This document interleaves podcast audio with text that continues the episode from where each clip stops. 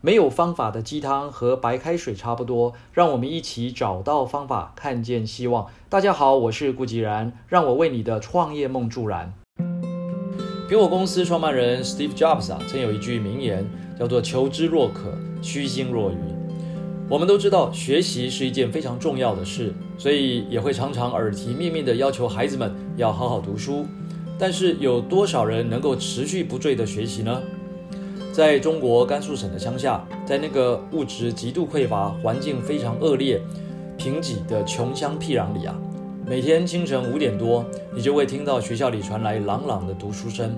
在天还未全亮之际啊，整间教室里看过去全是一盏盏的小灯苗，仿佛是一只只的萤火虫在风中摇晃。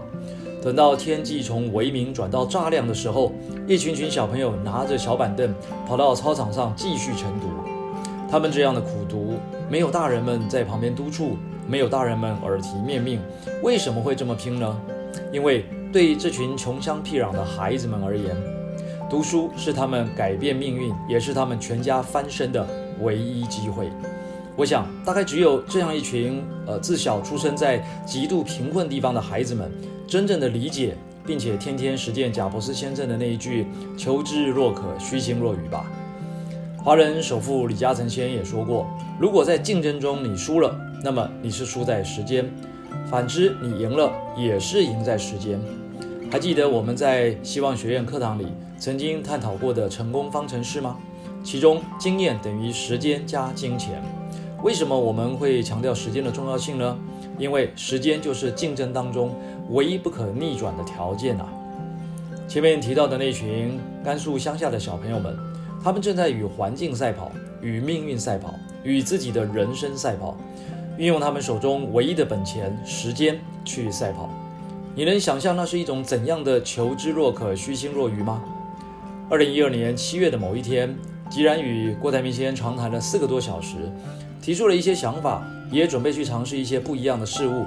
郭先生对吉然说：“你知道创业有多辛苦吗？”一百个人里面就有九十九个人等着看你笑话，只有一个人不会笑你。你知道是谁吗？